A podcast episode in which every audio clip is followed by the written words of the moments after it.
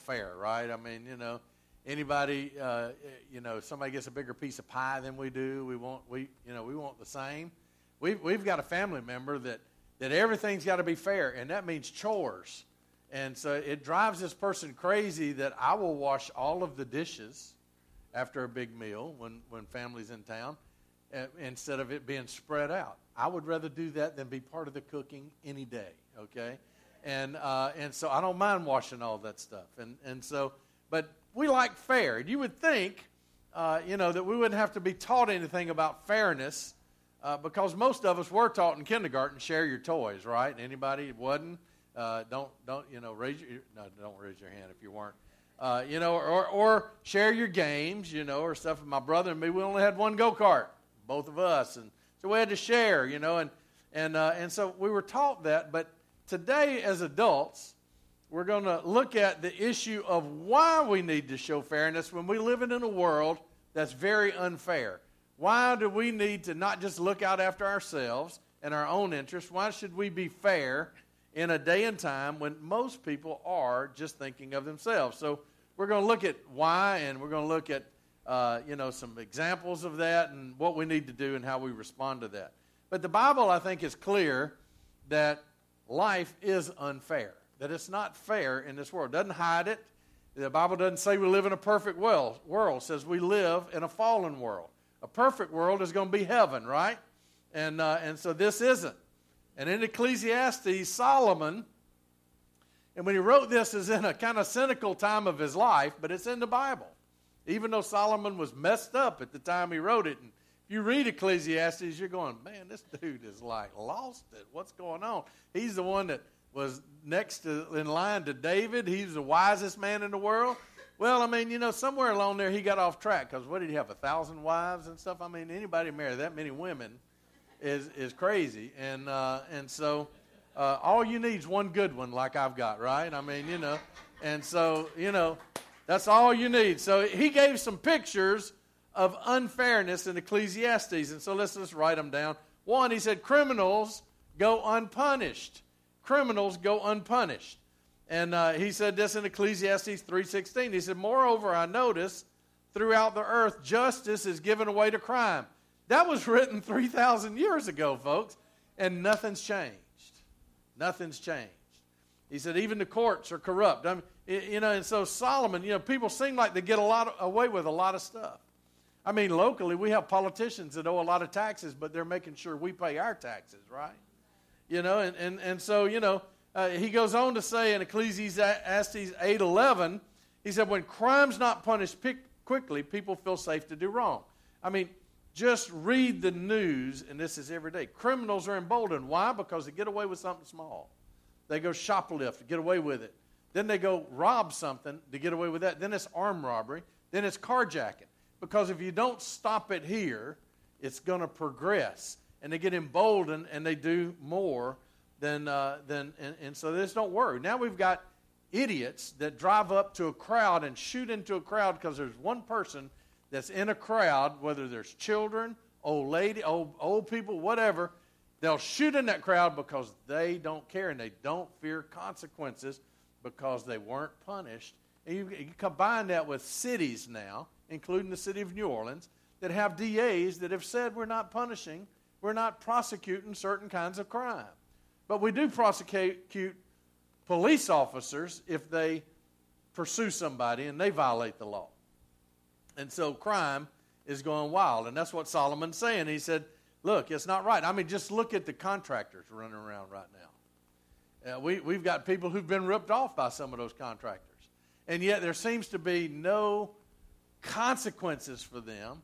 And so they're just emboldened to go do it somewhere else.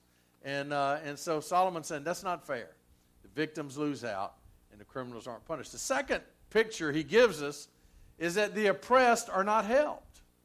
He says in, in chapter 4, verse 1 of Ecclesiastes, he says, Then I looked around at all the injustice that goes on in this world. The oppressed were weeping, and no one would help them. No one would help them because their oppressors had power on their side. So here's the, the rich and powerful, the politicians, the government oppressing people. Now, if you study history, I loved history. If I could have studied one thing just for fun, it would have been history. Don't know how you're going to make a living with that unless you want to be a history professor somewhere. And I didn't at the time, but you'll, you'll notice throughout history, people try and dominate other people. Whether it's a nation tries to dominate the world. I mean, look what Hitler did. Look what Japan did. I mean, you know, we fought wars to prevent that from happening.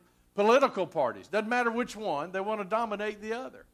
And uh, because we think, or you think, or whoever thinks that they've got the answers and the other people don't, and so we want to dominate the other. People try and dominate other people.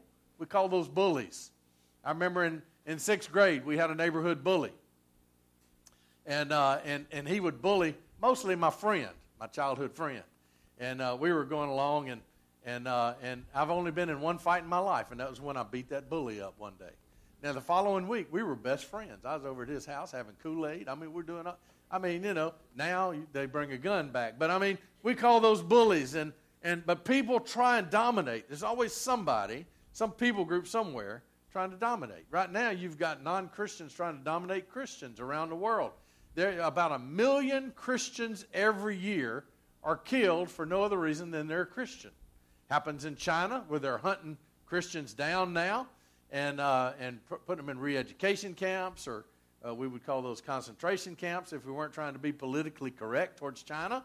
And they kill them. And, and the same thing happens in these Muslim nations. The quote, peaceful religion. Uh, they're hunting down Christians and killing them. Uh, Bosnia and places like that call it ethnic cleansing, the Sudan. It was really Muslims killing Christians. And, and so Solomon is saying nobody's helping these oppressed people. And that's not fair. So that's the second picture. The third picture, you're going to love this one. Our politicians are unethical. And I mean, we live in Louisiana, right? We love, I used to tell people, you know, we love our crooked politicians. That's why we keep reelecting them until they run out on term limits. Other states put theirs in prison, you know, but I mean, you know, I, I worked for a company that paid for a certificate of need to build a hospital. I won't tell you what governor that was that we paid, but you know, I had employees that said, "Oh, he's not guilty." I said, "Why are our lawyers on his defense team?" I mean, you know, we, we've got influence peddling. City council members, children could go to Tulane at one point for free, you know, and and stuff like this. I mean, all kinds of politicians just aren't ethical. There's cover-ups and scandals. At least in Louisiana, we revel in it, right? I didn't hear any amens out of that. it's it's kind of a it's sad, but it's funny uh, at least we finally are starting to get it right. Solomon said this If you see a poor man being oppressed by the rich with miscarriage of justice anywhere throughout the land, don't be surprised. Solomon's saying it's so common that we shouldn't be surprised. And, and, and that happens. I mean, you've got, we had a, a former governor go to prison. We've had a former, uh, you know, uh, parish president go to prison who's a friend of ours, you know, now he's doing prison ministry and helping people. And, and so God does change people. Other states have have uh, governors that have gone to prison. I remember in Georgia we had a governor when he got caught stealing money. He built him a farm, a ranch out of state money. And when they caught him, he said, "Yeah, but I built it for you, so you the people could come see me." And people bought it. I mean, you know, I mean, you know, and and and so uh, you know, uh, Eugene Talmadge was his name. So I mean, you know, it's crazy. And then he says, and, and he goes, and so don't be surprised, for every official is under orders from higher up, and the higher up officials look up to their superiors. So the matter is lost in red tape and bureaucracy. You know, to me, there was one word came to mind when I read red tape and bureaucracy FEMA. you know, I mean, FEMA just boggles my mind. We've got, we, I know people that made a phone call and got temporary housing. I know people that have had people come to their house and look at it and still don't have any help. And it's, it's just mind boggling to me. And, and so Solomon says that's just not right. And then he says this He said, Here's an injustice I've seen in the world, an injustice caused by rulers. You can apply this one in business or wherever. And he says this stupid people are given positions of authority. How many of y'all have had one of those for your supervisor at work? If you didn't raise your hand, maybe you're him. I don't know. But uh, we've all had that stupid person as a supervisor at work, or, or we've seen that. And, and so, what he's saying, when people aren't godly people and they're given authority, or they don't have a moral compass, they're going to abuse that power, whether they're elected or appointed. And, uh, and it's just not fair. And so, that's, that's one of the pictures. Another picture, Solomon, aren't you glad you came to church today? It's going to get positive, I promise. Good people go unrewarded, while the evil people prosper. David in Psalm 73, I think, said, he said, when I looked at the, the right at the evil people prospering and all that, he said, he said, he said, I said, well, woe is to me. I wish I'd never been born. And, and he just wore his mind out. And Ecclesiastes, it says this there's something being done on the earth that is pointless. Righteous people suffer for what the wicked do, and wicked people get what the righteous deserve. He said, This is pointless. He's asking, why do good things happen for bad people? Hey, we've seen that happen, right? I mean, sometimes evil people do prosper, and you wonder why. And I don't know if it bothers you. Maybe a horrible company, a company that's ripping people off, seems to be successful, while companies that are trying to do things right struggle. I don't know why that is. Dishonest people get a promotion. I remember, you know, a lot of times it's about how smooth somebody talks, you know, not what they know and, and stuff like that, and, and uh, you know, and all that kind of stuff. Maybe you've lost a, a deal to somebody who gave an unethical competition where they lowered the price below what it could possibly be. And then once they get into the contract, they raise the prices because now they can't do it, but they got the bid. Happens all the time. Solomon says this isn't fair, and he's right. It's like going to a funeral of a young person, and you wonder, why did this person die so young? And Solomon even says that. I've seen everything is meaningless in this life, including death of young people and long life of wicked people. Sometimes it seems like these wicked folks are like weeds in a garden. They, are like a, those elephant ear plants. I had one of those in, in a garden at my house. The tree it was under got ripped up by Hurricane Katrina.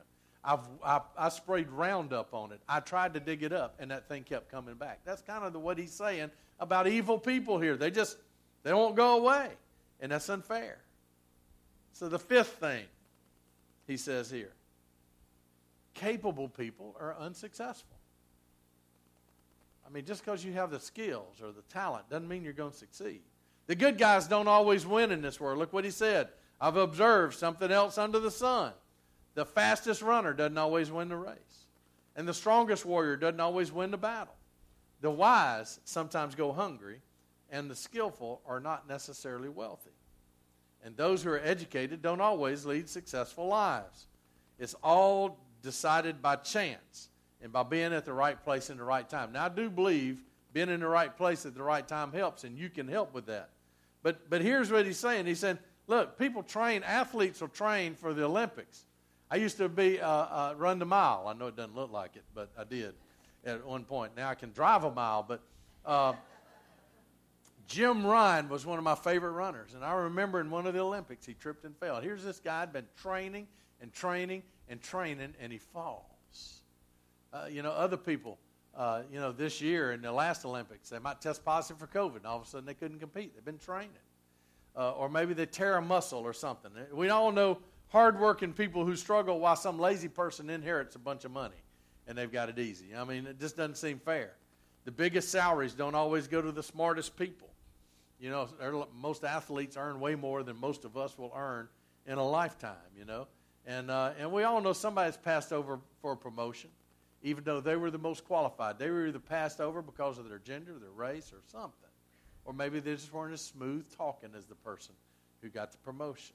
So the fact is, as Solomon's saying, life in this world is not fair. So why does God allow it? Why does God allow it? And I think this is going to be important because here's the deal. I don't want to depress you, so I tried to throw a little humor in there, but, but life isn't fair. And, and things aren't fair because we live in a fallen world, but there's some reasons for that. And, and listen, when you're talking to lost people, they'll say, if there's a God, why does this stuff happen? We, we'll see deputies. She'll see deputies, and the stuff they see, they'll say, if this can happen, how can there be a God? Well, here's why. Number one, unfairness happens because God gives the freedom to choose. Write that down, that's important. He gives the freedom to choose in, in Deuteronomy 11 26, he says, Look, today I'm giving you the choice between blessing and a curse. He gives us the choice. We can choose. And, and even when God put Adam and Eve in the Garden of Eden, He said, You can eat everything but this tree right here. He said, Robert, you didn't have anything in the Apple store but that one, one new phone. I mean, that's what he did. And so, what did Adam and Eve want? They wanted that. You see, I mean, they have an ability to choose. And, you know, and, and so we were made in God's image. The animals weren't. They don't get to choose. We can make moral choices, all that kind of stuff. Animals can't. So, what does it mean to be made in God's image? Well, one thing to be in God's image is we have a spirit. God gave you a soul and a spirit. He does it no matter how much you love your puppy dog or your cat. They don't have a soul and a spirit. I do believe they're going to be in heaven waiting on us, but you know, uh, you know, but we're given a soul, we're given a spirit. We can commune with God, we can communicate with God, we can have a relationship with the Lord. Animals can't. You know, there was a hunter one time. I know we got some people hunting right now. Uh, this hunter was out in the woods and a bear got after him. He was running from the bear. And he was getting close to being cornered, and he said, Dear Lord, make this bear a Christian bear. And he turned around, and the bear was going, Father, we thank you for this food we're about to per- receive. Bless it to the nourishment of our bodies. And, and so, listen, you're made in the image of God. The bear wasn't. He's going to eat you, but he's not going to pray before he does it. Another way you were made in the image of God is God gives you and me the ability to make choices, the ability to choose. You can make moral choices. You can decide right or wrong. Animals can't.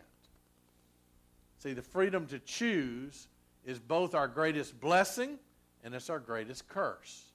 And, uh, and so God wants you to do, God want, gave us choice because He wants us to do the right thing because we choose to, not because we're made to. You know?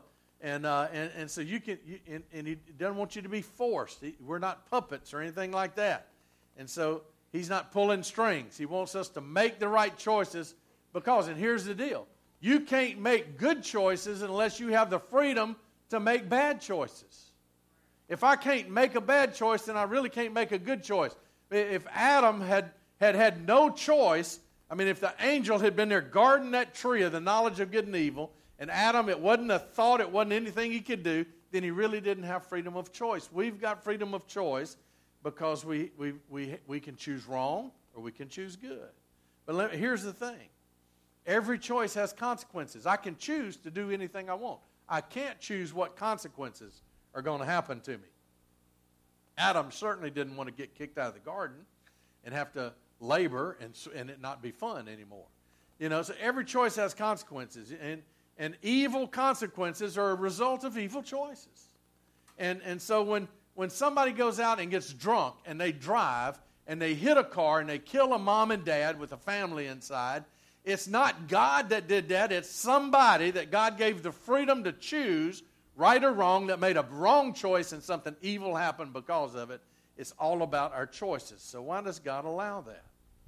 Why does God allow that? Well, why doesn't He just take it, take away evil in our world? If He did that, He would have to take away your ability to choose. He would take, and He's not going to do that. He, he made us in His image, and He made us, and He gave us that freedom to choose and he, he could get rid of evil like that. He's God. But he gets rid of our ability to choose. Then we're robots. Then we are those puppets. And he's not going to do that. And so the reason there's injustice, the reason there's unfairness in our world, is it's kind of the downside of God giving you and me the ability to be to, for free will to choose. And as long as we have that, we're going to face that. So that's the first reason. Second thing I want to tell you about this is unfairness happens now, but God's going to settle accounts one day. God's going to settle accounts one day.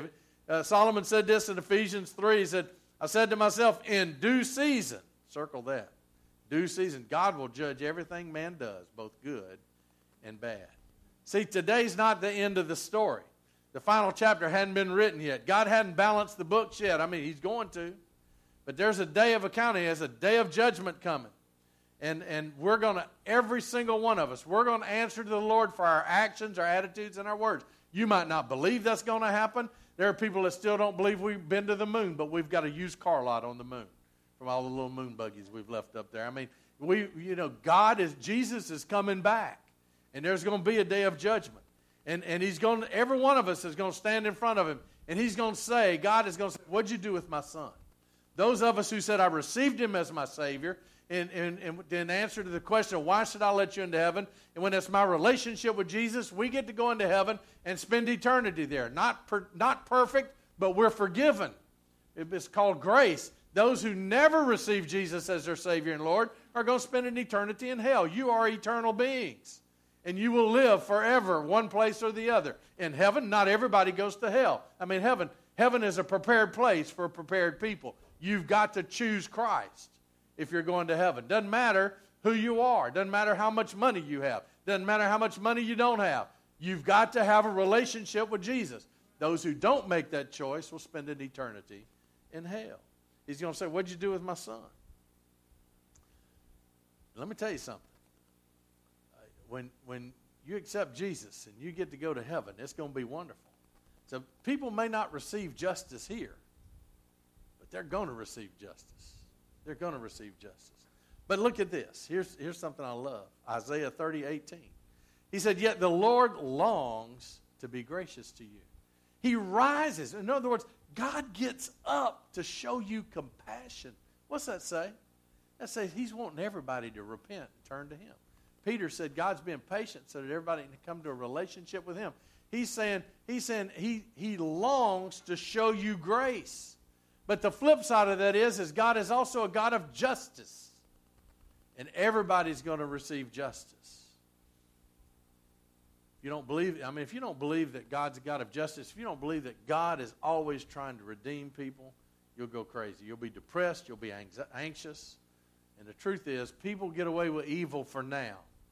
But God's going God's going to settle it up. I mean, if you don't think they get away with it, look at the last two years. Have you seen people getting prosecuted for burning down courthouses? Have you seen people getting prosecuted for taking over a chunk of, the, of a city? Have you seen people getting prosecuted for that? No. They've gotten away with it. So it emboldens people. But let me tell you, God doesn't sleep. And God will settle up everything. But He'll also settle up the guy that ripped off a widow of her money for fixing her house. He's, he's going to settle up with everybody. We're going to face a judgment. So we need to understand that. Number three, on why this, this happens is unfairness occurs to show that we need a Savior. Listen, until Jesus comes back, we need a Savior. And, uh, and, and so, you know, unfairness shows what we're really like. I mean, there's this belief today in our culture that everybody is basically good and unselfish. If you've ever had children, you know that's not true, right? I mean, you know, I mean, if you've ever been around a kid and you don't feed them on time, that cute little face wrinkles up and this noise comes out of them uh, because they want you to feed them. And if you're ignoring them, they want to be the center of attention too, right? Uh, you know, or if you go up and take one of their toys. I mean, my, my, my, my, I have a stepson and he's five years older than my daughter, and he goes and pulls away one of her toys one time. And so she, she said, okay. And she caught him on the couch asleep. And she comes back by him and she, both hands, right down on his bare belly. I mean, she got revenge. That's what kids do. Don't take their toys away. I mean, you know. And, uh, and so, but, you know, we think the people are basically good. You know, and, and if that's the case, we don't need God. We didn't need Jesus to come. We don't, we're not sinners. We just kind of have issues, you know. I mean, you know, it's the environment that makes us do all these bad things. And so if we change the environment, uh, we'll all be good, right? Let me tell you something. Without the Lord, without laws and justice, people act crazy. Remember Katrina? that wasn't anything unusual. That's lost people acting like lost people when restraint was gone. When there is no law and no, no enforcement.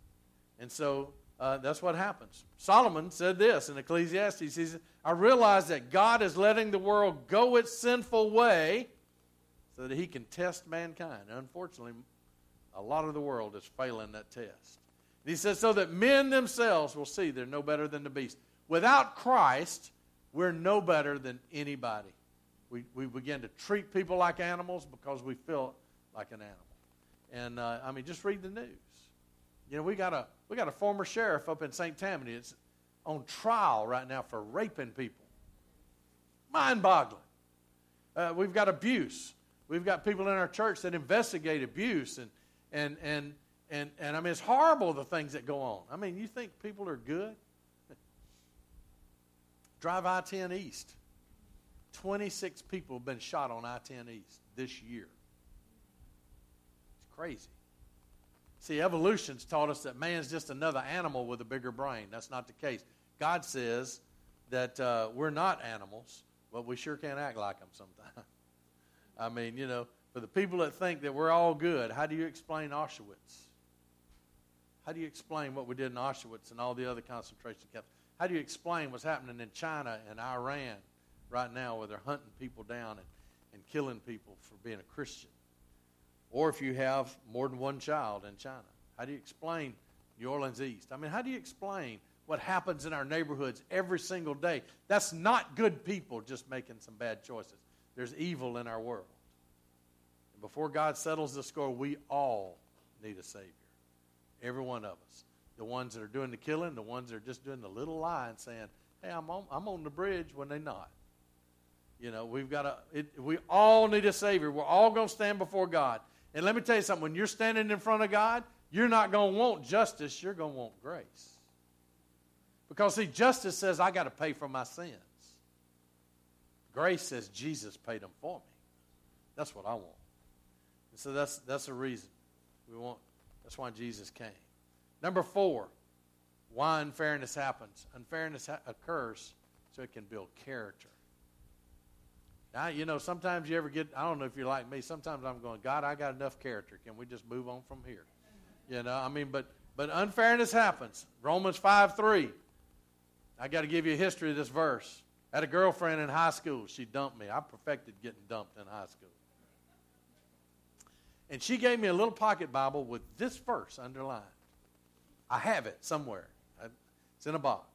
It says, We can rejoice too when we run into problems and trials, for we know they help us develop endurance. And verse 4 says, In perseverance and character, and character, hope.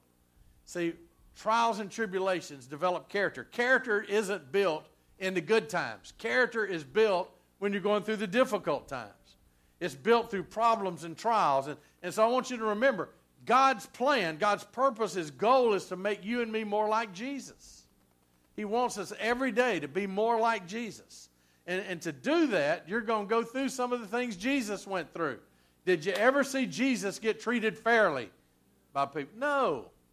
One day they're hailing him as a king, the next day they're shouting, crucify him.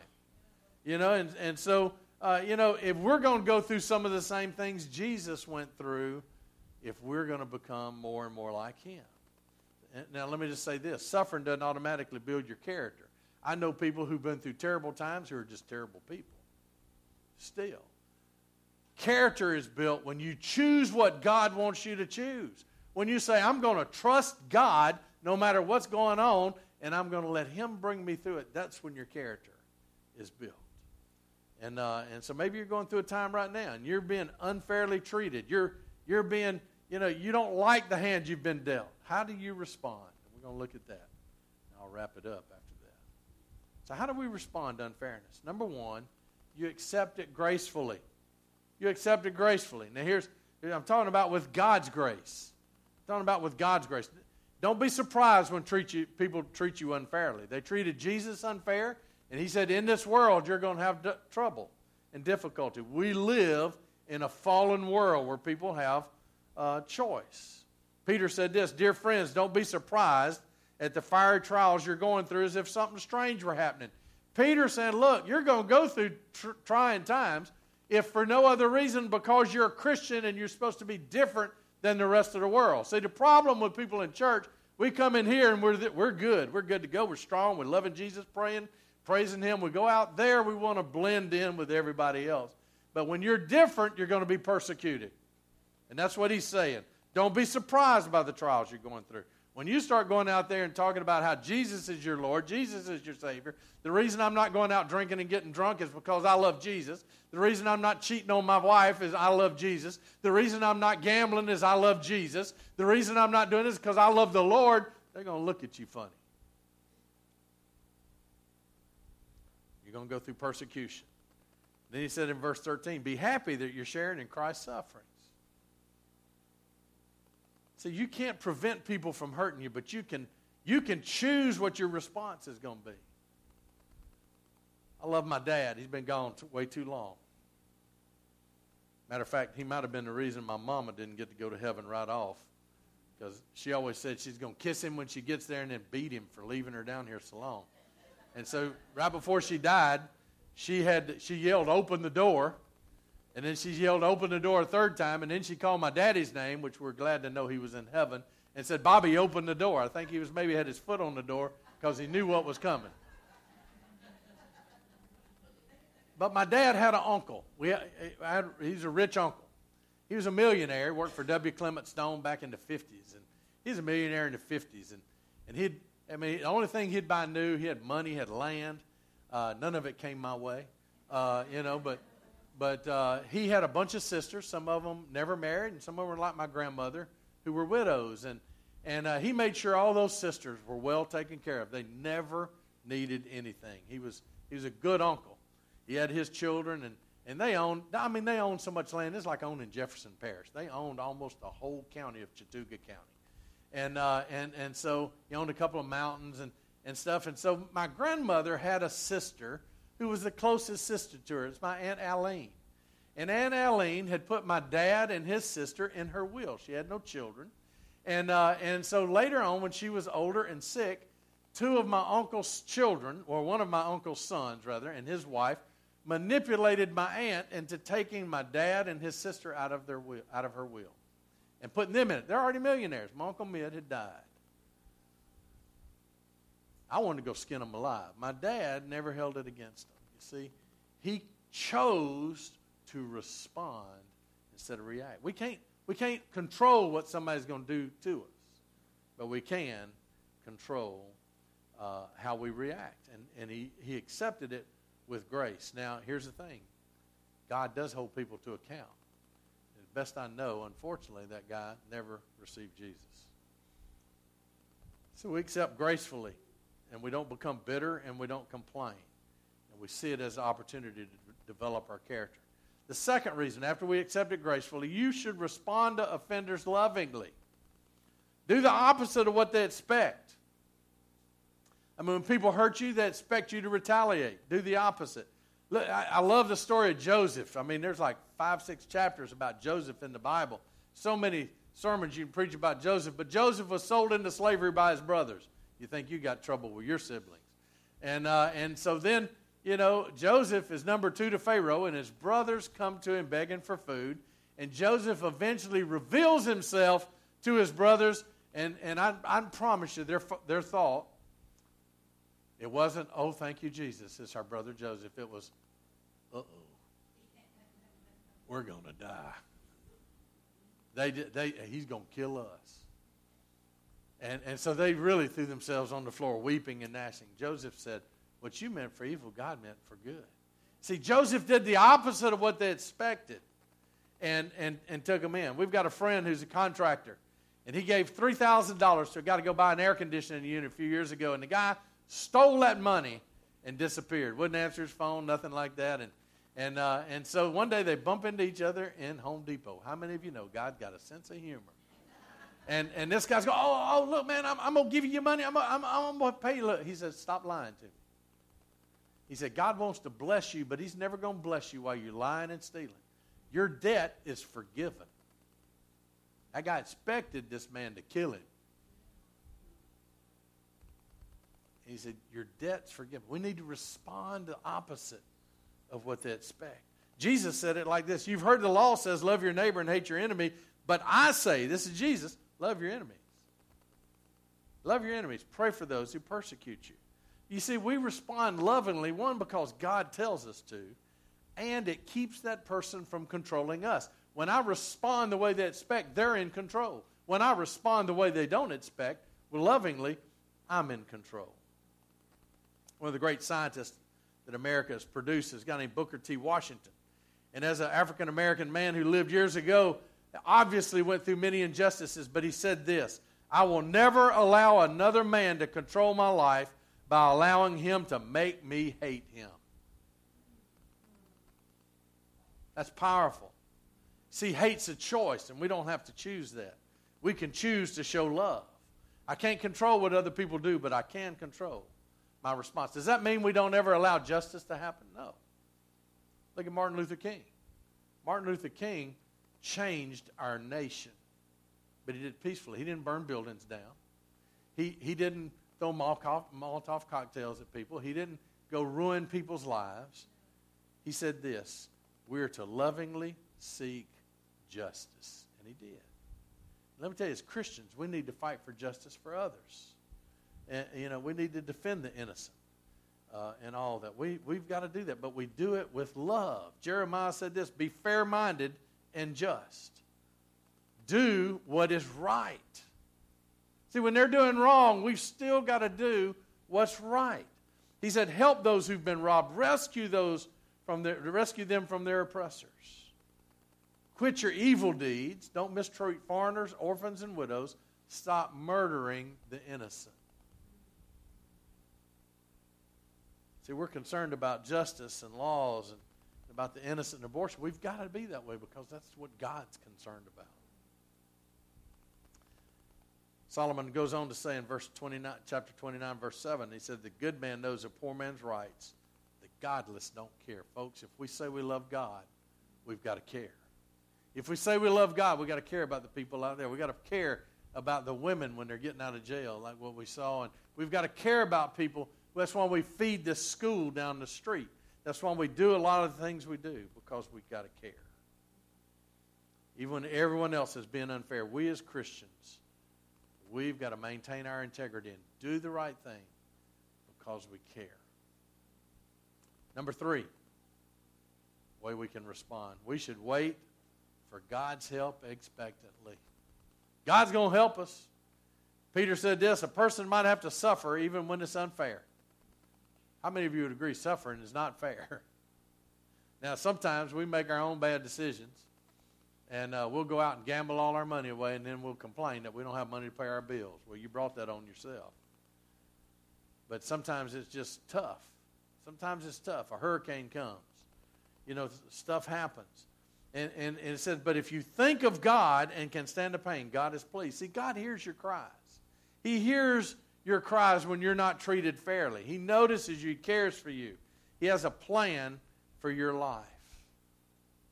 And He hears you. And one day, He's going to set things right. It's in the old days when cameras used to use film. Now it's all digital, right? Camera I carry in my pocket is a better camera than one I paid a bunch of money for that's big, you know, the big lens. But used to, we'd take film, we'd take a negative.